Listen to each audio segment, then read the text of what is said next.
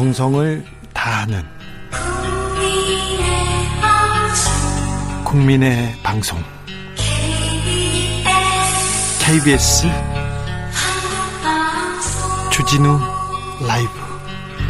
그냥 그렇다고요. 이공삼공 청년이 보고 듣고 느끼는 대선 전쟁, 그것이 궁금하다. 엠지 세대에게 묻는다. 요즘 뭐하니? 이공삼공 청년 어벤져스 모셨습니다. 각자 본인 소개로 시작하겠습니다. 안녕하세요. 더불어민주당 청년선대위 권지웅입니다. 권지웅 위원장 오셨습니다. 네, 안녕하십니까. 국민의힘 최고위원 김용태입니다. 김용태 최고 오셨습니다. 안녕하세요. 심상정 후보와 함께하는 청년정의당 대표 강민진입니다. 강민진 대표 오셨습니다. 세 분 새해 복 많이 받으십시오. 새해 복 많이 받으세요. 새해 복 많이 받으세요. 네, 여러분이 희망입니다. 특별히 많이 받고요. 전 저한테 좀 나눠주세요. 자, 김용태 최고위원은 광주에서 오셨어요? 네, 오늘 이준석 대표와 함께 저희가 광주를 다녀왔습니다. 광주 어디를요? 광주 무등산을 다녀왔습니다. 무등산은 왜요? 아, 이번 대선에서는 정말 우리가 지역 갈등을 한번 끝내보자라는 의미에서 좀 다녀왔습니다. 네. 과거 보수 정치인들이 호남에 대한 진정성을 이야기한다면 뭐 망월동을 방문해서 오일팔 묘지를 참배한 정도였지만 찍고 바로 갔죠. 예예. 예, 저희는 저희 지도부는 이번에는 정말 진정성 있게 하자 해서 뭐 광주형 일자리라든지 아니면 호남 정말 곳곳을 한번 저희가 돌아다니면서 많은 목소리를 듣자라는 취지에서 네. 오늘 또 무등산을 새해 첫날 방문하게 되었습니다. 새벽에 올랐어요? 밤 열두 시 오늘 자정에 어, 고속버스를 타고 출발해서요. 네. 네 시 반 정도에 무등산에서 시작했습니다. 무등산 혹시 올라가 보셨을까요? 전, 저는 닭, 백숙 먹으러 오는 거 같은데. 아, 네. 올라가 보셨을까요? 혹시 오늘 지금 청취자분들 중에도 혹시 광주 인근에 계신 자, 분들이 계시면. 그래서 네 시 네네. 반에 올라가가지고 네네. 몇 시간이나 걸렸어요? 눈 왔는데요. 두 시간 반 정도 서석대까지 두 시간 반 정도 걸렸고요. 서석대 그 주상절리대가 네. 어, 굉장히 멋있습니다. 그 뭐 육각형, 오각형으로 되어 있는 그 돌들이 굉장히 쭉쭉 뻗어 있는 기세가 굉장히 좀 장관이었습니다. 가면서 후회 안 되던가요, 내가? 솔직히 조금 그렇죠. 뭐 네. 아침에 평소 그 등산하세요? 저는 좋아하는데 새벽에 가다 보니까 앞이 어. 안 보여가지고 조금 약간 중간중간에 힘든 건 있었습니다. 어, 국민의힘이 호남에 공을 들이고 있습니다. 이거 어떻게 보고 계십니까, 권지웅 위원장? 어, 저는 기본 좋은 일이라고 생각하고요. 저도 이제 최근에 강주에 갔다 온 게 변심 어머니 장례식에 아, 네. 다녀왔을 때 조선대 장례식장에 갔다 왔는데 여튼 이제 사실은 그 호남이라고 하는 공간이 민주화운동과 연결이 돼 있잖아요. 그래서 네. 그 부분만큼은 정치적 어떤 공격거리로 삼지 않았으면 좋겠어요. 그리고 지금 이렇게 행보를 하신다고 하면 앞으로도 그럴 일이 없을 거라고 생각되고 그런 부분이 아주 긍정적이라고 생각합니다. 네, 김용태 최고위원님 아침부터 등산하시느라 고생 많으셨고요. 이제 국민의힘이 앞으로 호남에서도 표를 받는 정당이 되겠다 이런 의지를 갖고 계시다고 생각을 합니다.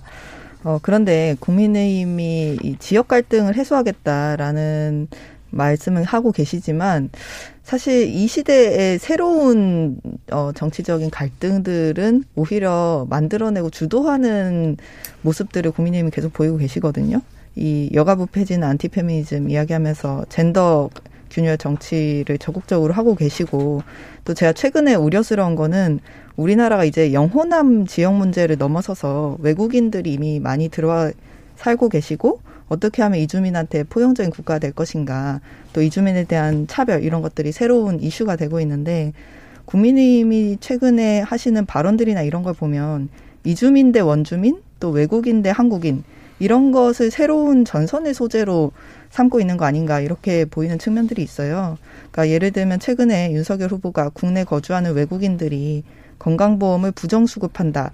이런 게 마치 만연하다라고 이야기하면서 어, 외국인에 대한 건강보험 피부양자 기준을 강화해야 된다 이렇게 하셨는데 실상을 보면은 아주 일부의 그런 부적절한 사례가 있다고 하더라도 대다수의 외국인 노동자들은 오히려 내국인에 비해서도 건강보험 적용받는 것이 엄격하게 돼 있어서 아파도 병원 못 가고 이런 것들이 많은 현실이거든요. 날카로운 강민진 대표의 공격자 김용태 최고는 어떻게 방어하시는가요? 네, 뭐, 뭐 말씀하신 것 중에 일부 동의하고요. 근데 저희 윤석열 후보께서 말씀하셨던 그 건강보험에 관련된 부분은 물론 강민진 대표처럼 그런 차원도 있겠지만 그보다는 저희 국민들께서 우리 국민들께서 많은 피해를 사실 보고 계십니다. 그렇다 보니까 저희 국민들께서 어떤 혜택을 못 받는 부분도 있으시고 이런 부분을 먼저 좀 저희가 완화해 나간 다음에 그런 취지에서 말씀하신 거니까요. 그렇게 갈등을 조장한다는 식으로 말씀하시는 건 아닌 것 같습니다. 근데 저도 좀 우려가 되는 게 며칠 전에 이재명 후보께서 이제 고속도로 가림막을 태안강으로 설치하겠다고 공약을 냈더니 갑자기 윤석 대표가 이걸 놓고 친중 공약이다 이렇게 한 거예요. 어, 그 깜짝 놀랐어요. 그러니까 예를 들면 지금 이제 이 시대가 재생에너지를 어떻게 어, 재생에너지를 어떻게 전환할 건가를 전 세계가 고민하고 있고 대한민국은 좀 늦은 감이 있어서 더 적극적으로 해야 되는 상황인데 이걸 가지고 이게 이제 중국 편드는 거 아니냐 아니면 중국 기업 지원하려고 하는 거 아니냐라고 또 예를 들면 어떤 정서를 가지고 갈라치기를 하신단 말이죠. 그래서 아 되게 우려스럽다. 정말로 국가를 고민하고 있는가 이런 생각이 들긴 했습니다. 그러니까 아마 이준석 대표의 말씀을 제가 그냥 제가 추측하건데 아마 그 물론 태양광 재생에너지로의 전환은 필요하고요. 다만 대통령 후보로서 저희가 태양광 패널이라든지 모듈이라든지 이런 산업 구조가 굉장히 중국에 편향되어 있습니다. 그러다 보니까 대통령 후보라면 마땅히 산업과 연계해서 어떤 태양광의 모듈이라든지 이런 것을 국산화, 부품 같은 것을 또 이렇게 국산화하는 그런 필요성이 있다라는 걸 더 강조해야 되지 않을까 이런 말씀에서 말씀하신 것 같고요. 또 권지웅 위원장께서 방금 호남 관련해가지고 저희 국민의힘의 진정성을 알아주셔서 되게 감사한데 권지웅 위원장님 같은 분만 계시면 좋은데 더불어민주당의 그 전용기 의원 며칠 전에 저희 대표가 다도해섬 곳곳 하나하나 다 방문하겠다 말씀하셨더니 전용기 의원께서 정말 다도해섬 다 하나하나 가게, 가는지 지켜보겠다라고 이제 비아냥거리시면서 다도해섬에 뭐 이천백육십오 개 정도가 있다라고 하면서 비아냥거리셨어요. 근데 이런 것들을 좀 지양되어야 되지 않나 싶습니다. 네, 지역으로 이렇게 갈라치기하는 정치는 구시대의 유물로만 남겨두는 게 맞다고 생각합니다. 사실 여기 모인 저희 또래 이제 청년 정치인들은 더 이상 그런 거에 어, 얽매이지 않는다고 생각을 하고요. 다만 아까 말씀하신 그 외국인 건강보험 관련해서는 이제 어떤 외국인들이 건강보험을 어, 부정수급해서 국민들한테 피해를 준다 이런 말들이 이제 또 외국인에 대한 혐오 뭐 이런 것들로 좀 연결시켜질 수 있기 때문에 제가 좀 정정을 드리면 지금 외국인 노동자들이나 이주민들 같은 경우에는 건강보험을 오히려 우리 한국인들보다 더 내고 덜 받고 있어요. 그 기준도 엄격하게 돼 있기 때문이고요. 오히려 이제 외국인 건강보험은 흑자를 지금 기록을 하고 있습니다. 그렇기 때문에 물론 일부 부정적인 부적절한 사례가 있다면 그건 바로잡아야겠지만 이제 외국인들이 건강보험을 부정수급하고 있다 이런 어, 인식을 만들어내는 그런 발언들은 대선 후보로서는 해선 안 될 일이라고 생각합니다. 음, 네.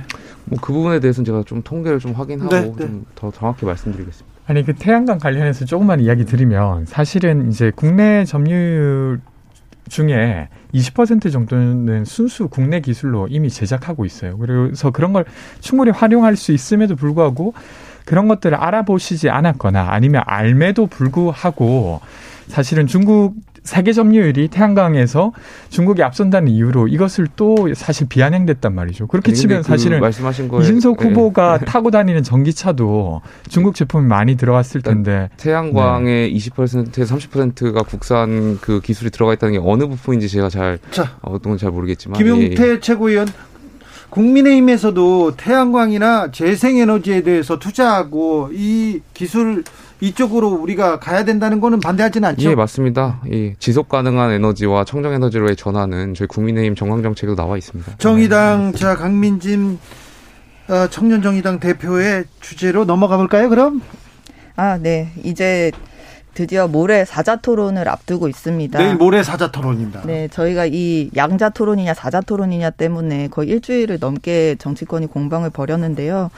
결국에 이 법원과 선관위가 모두 티비토론을 거대 양당끼리만 진행하는 것은 불공정하다는 판단을 내렸고 네. 그러면 이제 티비토론을 사자토론으로 안철수, 심상조 후보까지 포함해서 진행하는 것이 상식적인 수순인데 중간에 그 국민의힘과 민주당이 어떻게든 어, 양자토론을 하겠다고 티비토론 안 되면 유튜브 중계라도 하겠다고 이제 양자토론 추진하다가 결국에 서로 자료를 들고 토론하냐 안 들고 토론하냐 가지고 합의가 안 돼서 불발이 됐습니다. 모레 사자토론은 반드시 이루어져야 한다는 말씀드리고요. 지금 후보 등록일이 얼마 남지가 않았습니다. 그런데 아직까지도 사자 정책토론 한번 제대로 못해봤다는 것이 정상적이지가 않고 이십팔 일에 이미 룰미팅 합의가 사당이 끝났다고 알고 있어요. 근데 이 상황에서 또 윤석열 후보가 불참하겠다 하겠다 이렇게 말씀하시면 절대 안 되고 어, 또 말 뒤집어서 불참하겠다 이런 자충수는 더 이상 두지 않으시기를, 그래서 반드시 내일 모레 사자토론 나오시기를 바랍니다. 네, 저도 거기에 대해서 드릴 말씀이 많은데 저희 국민의힘이 사자토론을 안 하겠다고 한 적이 없습니다. 양자토론도 하고 사자토론도 하겠다고 말씀드렸고, 다만 이재명 후보께서 지금 계속 자료 지참 가지고 계속 그 양자토론이 불발되었는데요. 아니 그 토론회, 사자토론에서는 자료지참이 가능하고 왜 양자토론에서만 자료지참이 안 된다는 건지 저는 이해가 잘 논리적으로 납득이 가지 않고요. 아 그리고 뭐 예를 들어서 검사가 범인 취조하는데 자료를 제시해야지 자료도 없이 뭐 주장했다가 또 저쪽 그에서 뭐 발뺌하면 저희가 어떻게 대응할 수가 없지 않습니까? 당연히 자료지참이 돼야 된다고 생각하고요. 저는 진짜 이 부분만큼 적반하장이란 말이 딱 맞다고 생각되는데요. 사실은 문제를 만든 사람이 되려 화를 내고 있다는 상황입니다. 그러니까 처음에 이제 양자토론을 하자는 것도 국민의힘의 주장이었죠. 그래서 이재명 후보가 그걸 받았어요.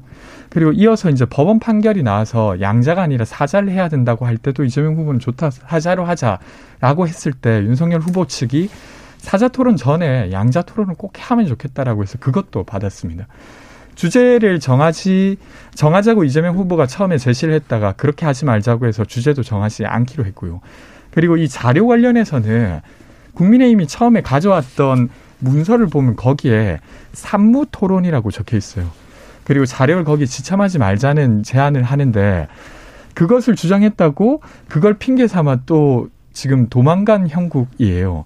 사실 양자토론을 먼저 하자고 했던 것도 국민의힘 측인데 아, 뭐 별의별 핑계를 다 대시면서 사실은 결국 이걸 피하셨는데 저는 국민들이 보기에 뭐가 그렇게 어려워서 대화를 이렇게 피할까 이런 생각이 그 이재명 후보께서 싶습니다. 모든 것을 다 받았다는 식으로 말씀하시는데 그렇지 않습니다. 처음에 저희가 모든 것을 다 토론하자고 했는데 정책 토론으로 국한해가지고 제안한 것은 이재명 후보고요.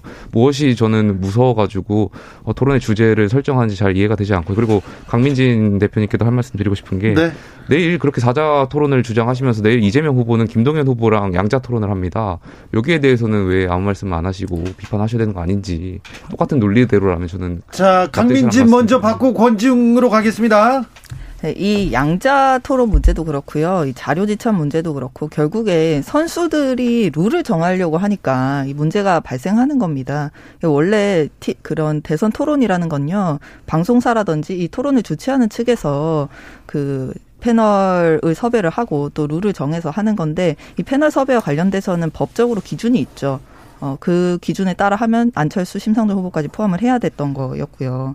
이제 근데 지금 어, 국민의힘과 민주당이 둘이서 합의해서 양자토론 열겠다. 그리고 둘이서 합의해서 뭐 자료를 지참하네 안 지참하네 하다가 이 사단이 난 거라고 생각을 하고, 이제는 선수들은 좀 룰에 개입하려고 하지 말고 페어플레이해서 이 사자토론 정상적으로 진행이 돼야 된다고 생각합니다. 대장동 의혹 검증 회피하려고 지금 양자토론 거부했다. 이 국민의힘의 주장에 대해서 권지웅 위원장. 아, 그렇지가 않고요. 그 앞서 말씀드렸다시피 그러니까 이재명 후보 측에서 먼저 주제를 정해서 좀 하자고 말했던 건 맞습니다. 근데 윤석열 후보 측이 그렇게 하지 말자고 해서 그걸 수용하기로 했어요. 근데 그 이후에 또 자료를 핑계 삼아서 결국 이제 토론을 무산시켰던 건 국민의힘이 맞고요. 어쨌건 이제 결과적으로 대화를 나누고 상대적으로 어떤 후보가 어떤 전문성이 있는지 보여드려야 될 책임은 모두에게 있다고 생각합니다. 앞으로는 이런 일이 좀 적었으면 좋겠습니다. 저도 딱 하나만, 딱 하나만 딱 여쭤볼게요. 무, 원래 무자료로 토론하자. 이거는 국민의힘에서 먼저 제안한 거는 맞는 것 같습니다. 그러니까 무자료라는 것이 좀 해석에 대한 다른 건데, 제가 자료를 제시하거나 이런 것은 그 안에 포함되어 있었던 겁니다. 그래서 제가 한 말씀만 드리면 자료지참을 거부한 자가 전 범인이라고 생각되고요. 예, 저는 꼭 양자토론이 꼭 성사되었으면 좋겠습니다. 저, 네, 한 마디 덧붙이고 싶은데요. 이 어, 민주당과 국민의힘은 대체 누가 누구를 검증하겠다는 거냐 이런 생각이 듭니다. 어, 사실 두 후보 모두 쌍특검을 받았어야 됐는데 어, 민주당과 국민의힘 둘 다 특검을 무산을 시켰고. 아니, 무산이 아니고 저희는 쌍특검을 받겠다고 말씀드렸고. 아니, 둘 다 받겠다고 말은 하면서도 시점에. 막상 국회에서 진전을 안 시켰지 않습니까? 후보들은 민주당이 진전을 안 시키신 거지. 네, 저희 말을 국민의힘은 항상 했지만요. 특검 수용을 네, 어쨌든 이렇게 있습니다. 사법적인 검증 때는 무산이 됐지만 마지막 검증 때가 바로 이 티비 토론입니다.